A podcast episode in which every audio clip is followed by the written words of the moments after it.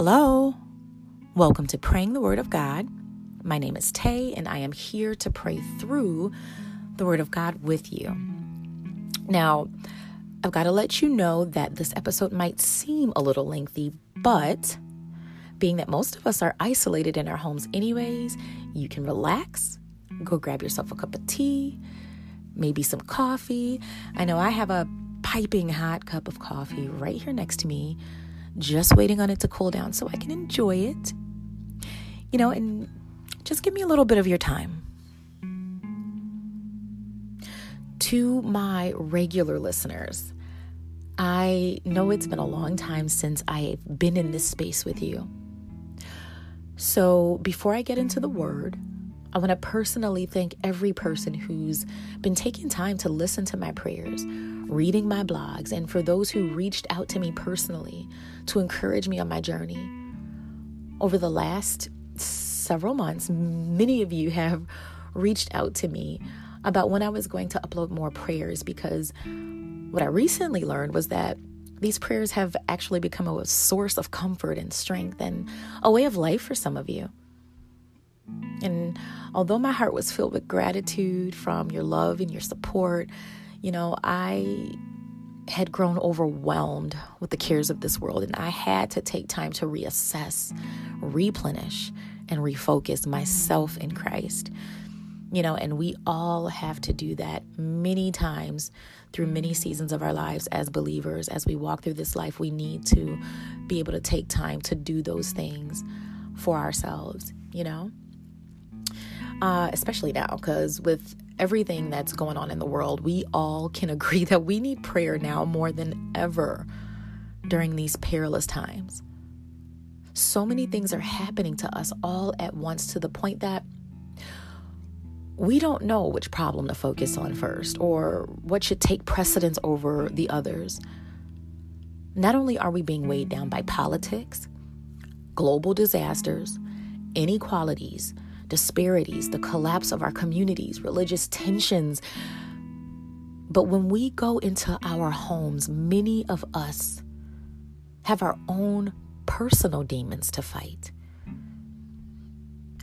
So I found myself here, back on my knees, seeking the only one who can do anything about everything.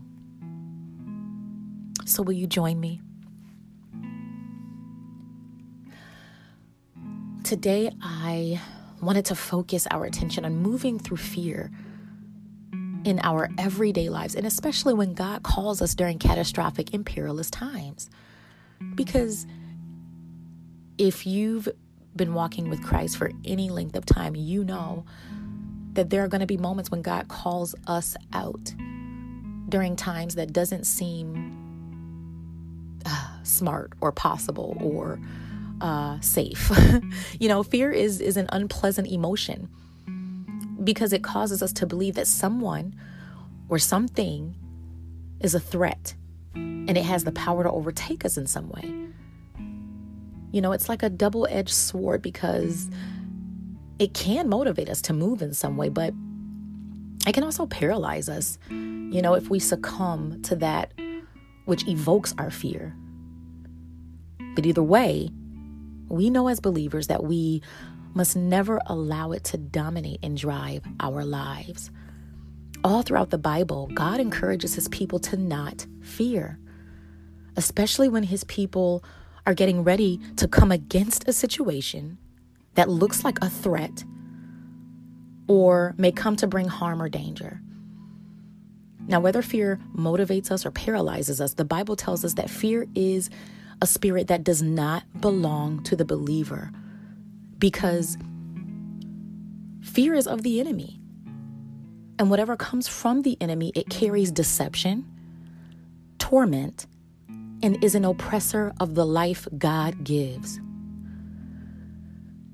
Now, when we study the word, it's important to note that whenever God encourages his people to not fear, it's because he wants us to know that there's something or someone greater than our fears that's available to us. That someone greater is God Himself. And the something greater are his resources. We need to recognize that God is greater than what or who we fear. And we need to trust in God's ability and his willingness to overtake whatever has come to threaten us. We need to trust in that more than we trust in our fear's ability to overtake us. For this reason, we can learn to move forward in life, even in the face of adversity. so let's look at Gideon. He's a forerunner of our faith, a military leader. He was a judge, a prophet whose calling and victory over the Midianites are recounted in chapters 6 through 8 in the book of Judges. Excuse me. And so, like us, you know, Gideon had to learn that God was greater than anything he feared and was able and willing to deliver him and his people. You see, Gideon was called by God to fight the Midianites, which were Israel's enemy. And this was during a time where the Israelites did evil in the eyes of the Lord. So for seven, seven years, he gave them into the hands of the Midianites until they cried out to the Lord for help. So God sent his people a prophet and an angel to prepare Gideon for Israel's deliverance. But you see, Gideon was overwhelmed with fear by God's request because he knew all too well what the Midianites were capable of. He's seen what they were doing to the land and his people. Because of what the Midianites were doing to Israel at this time, you know, engaging in battle or any calling for that matter was just not something Gideon was glad about doing. These people were savages Israel was greatly outnumbered by them, and whenever they were around, they destroyed everything in sight. Scripture says that whenever the Israelites planted their crops, the Midianites and other enemies from the east invaded the land and just ravaged it. Scripture says they took over their land and ruined their crops all the way to Gaza and did not spare a living thing for Israel the Midianites were just simply oppressive. So oppressive that the Israelites they hid away in shelters, mountain clefts and, and caves just to stay safe. If you look at your own life, can you recount a time that you've ever been stricken by so much fear that you found yourself hiding away?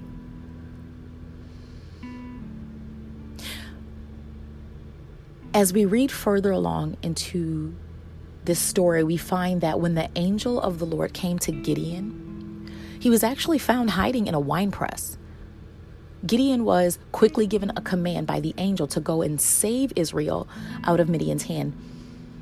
But he found that command quite difficult to deliver, seeing as though he himself had been hiding. And God knew that he was going to come up against Gideon's internal fears before giving him a command. So I think it's important to note that before Gideon was given the task, the angel first greeted him, but it wasn't just any hello, how you doing? He greeted him with encouragement and gave him a title. The angel said, "The Lord is with you, mighty warrior."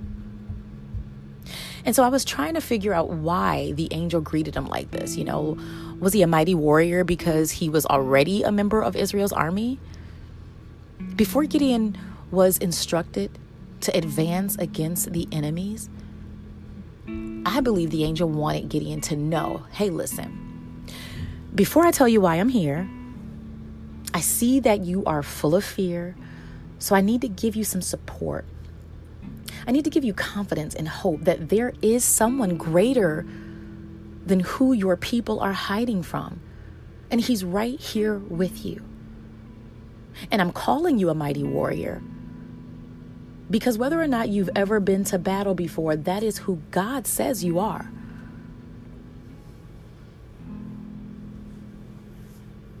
After being greeted with encouragement, you know, Gideon was still not quick to receive this encouragement because he didn't understand.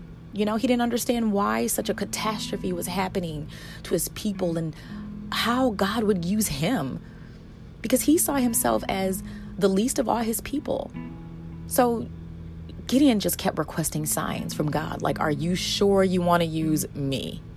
Look at me. Look at where I come from. Look at my people. What can we really do for for you? You know? We as readers, you know, we can see why Israel was being tormented. But in that moment in time, Gideon he did not understand the error of his people's way. And he simply wanted answers for, for God as to what is going on and how can you use me? You know, he wanted to understand why and how God would use him during a time where him and his people were forced into um, hiding.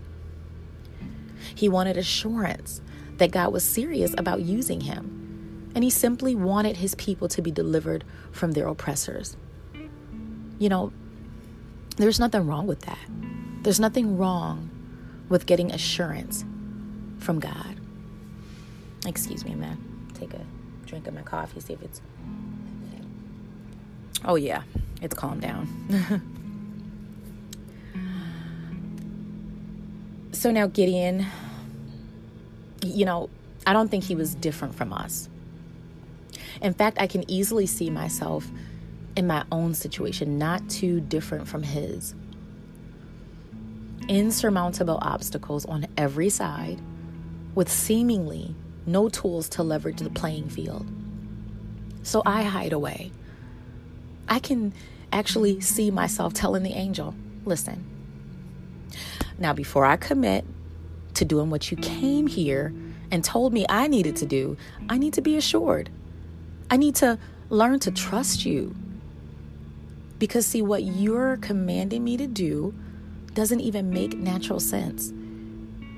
You came here asking me the weakest of all my people to stand up and expose myself to the very one who sent me into hiding in the first place. It doesn't make sense to me, and I need help understanding what you want me to do. I need help trusting that you've called me. You know, so in essence, Gideon was saying, Listen, I need to get to know you before I follow you. Because if this is not really you, and this is all in my mind, I may be setting myself up for failure.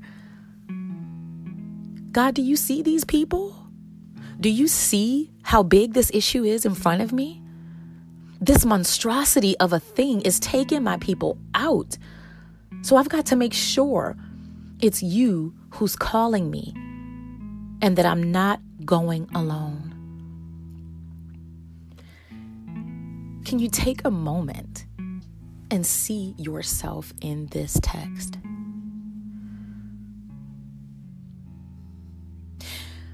Most of us don't immediately do what God tells us because, just like Gideon, we too are paralyzed by our fears. And therefore, you know, it doesn't make sense to us for God to use us to accomplish his God sized goals. We are experiencing many issues that are overwhelming our society and greatly affecting our homes all at the same time.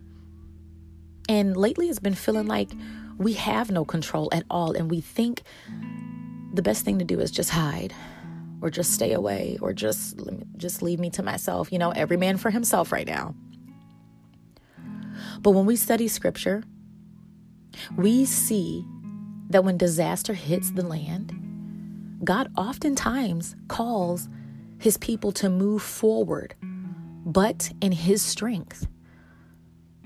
Now, we individually have to, you know, seek God about what moving forward will look like for us during these times. The world has been affected by so many events happening all at once, but life has greatly changed for most of us because of this pandemic what some people call the unseen enemy, has posed a threat on all of humanity. But God's people don't have to be paralyzed with fear because God is with us.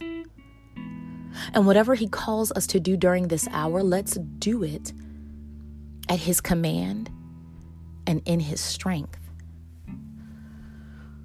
You know, I want to encourage everyone who's listening to read the whole story of Gideon because there are many, many nuggets of wisdom that can be learned from it.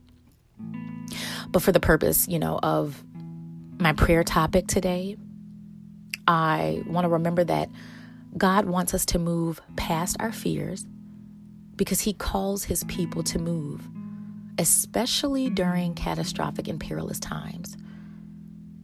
But before we move, we need to, number one, learn to trust Him.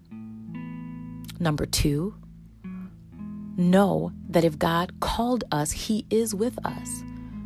Number three, know that no matter how we see ourselves, we are who God says we are.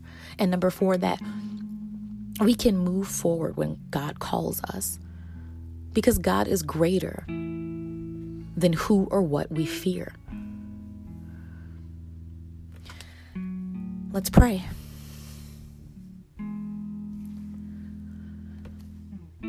Heavenly Father, my all sufficient God Almighty, you are my refuge. You are my hiding place, and I lay my cares at your feet today. With all that's going on around me, I choose to look to you alone for help. Thank you that through your word you've reminded me that when your people cry out to you for help and humility, you will hear them. So today I cry out to you on behalf of this world, on behalf of my country, on behalf of my communities, on behalf of my household. Father, your people need you. I need you. Deliver us from all that weighs us down with fear, Deliver us from all that oppresses us and force us into hiding. I am living in a time where it gets hard for me to believe who you say I am. And sometimes I'm not sure it it's me you're speaking to because I'm out here just trying to survive like everyone else. But if you have chosen me to complete a task in the midst of all that's going on in my life, please use this time to teach me how to trust you.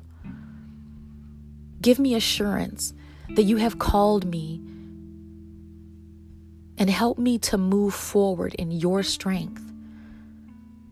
In Jesus' name, amen. Now, because of this new isolation we're under, some people have become stay at home parents for the first time. And they don't feel qualified to teach their children while keeping them engaged all day. You're, so you're overwhelmed with everything that's going on, and you're even more overwhelmed when you see the headlines the shortages of food, everything's closing, you can't go visit any friends or family like you used to. I know it's been hard to see past anything else. But what if this is a time where God is moving us to disciple our children while we're all at home? Some of you may not have children, they're all grown up, but this may be your first time in a long time having to stay at home You've always been self sufficient and never really had to worry about anything. And crying out to God about an issue seems foreign to you. And this is your time to learn to trust in the one you've been professing. Maybe that's what God is moving you to do, moving you to use this season as a time to learn to trust God? And what if this is a time where God is moving his people to fast and pray, to rise up and get on social media, not to be overcome by the headlines, but to use your platform to push God's word out into the atmosphere. Because, quite frankly, many of us as believers have abandoned the Great Commission. Matthew 28 19 and 20. Go therefore and make disciples of all nations, baptizing them in the name of the Father and of the Son and of the Holy Spirit, teaching them to observe all that I have commanded you. And behold, I am with you always, even unto the end of the age. Yes, it's a peculiar time we're living in, and it seems unsafe. But God's people must move when He calls us to move because other people's deliverance and strength is tied into our movement. It's tied into the church's movement. Now, before I go, I, I deeply feel led to pray another prayer for those who may be listening but are not followers of Christ or used to consider yourself a follower, but you feel like you've, you know, fallen away from the truth. And you just stumbled across this podcast out of curiosity or just in need of some encouragement. If you're here listening, please pray this with me. Dear God, I know that I am a sinner, and I ask for your forgiveness. Your word teaches us that in order to be saved, we must believe in the Lord Jesus Christ. Then me and my household will be saved. I don't fully know or understand what all this means right now. But all I know is that I am ready to give my life and my heart to something bigger and greater than myself. I confess with my mouth that Jesus is Lord and believe in my heart that you raised him from the dead, I turn from my sins and I invite you to come into my heart and my life. I want to trust and I want to follow you as my Lord and my Savior. Help me on this journey to draw closer to you in every way. In Jesus' name, amen.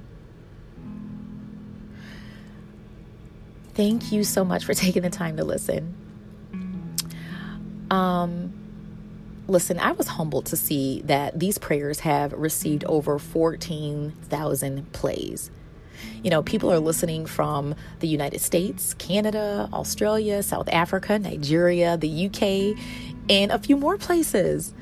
So, if you want to listen to more prayers and um, in an audio version, they are available in a free audio version entitled Praying the Word of God. It, you, you can find it on Apple, iTunes, Google, Spotify, Breaker, Castbox, Overcast, Pocket Cast, Radio Public, Stitcher. And if you know someone who will be encouraged by these prayers, and quite frankly, they're I, their Bible studies also. Just download it and share it. In Him, stay safe. Take care.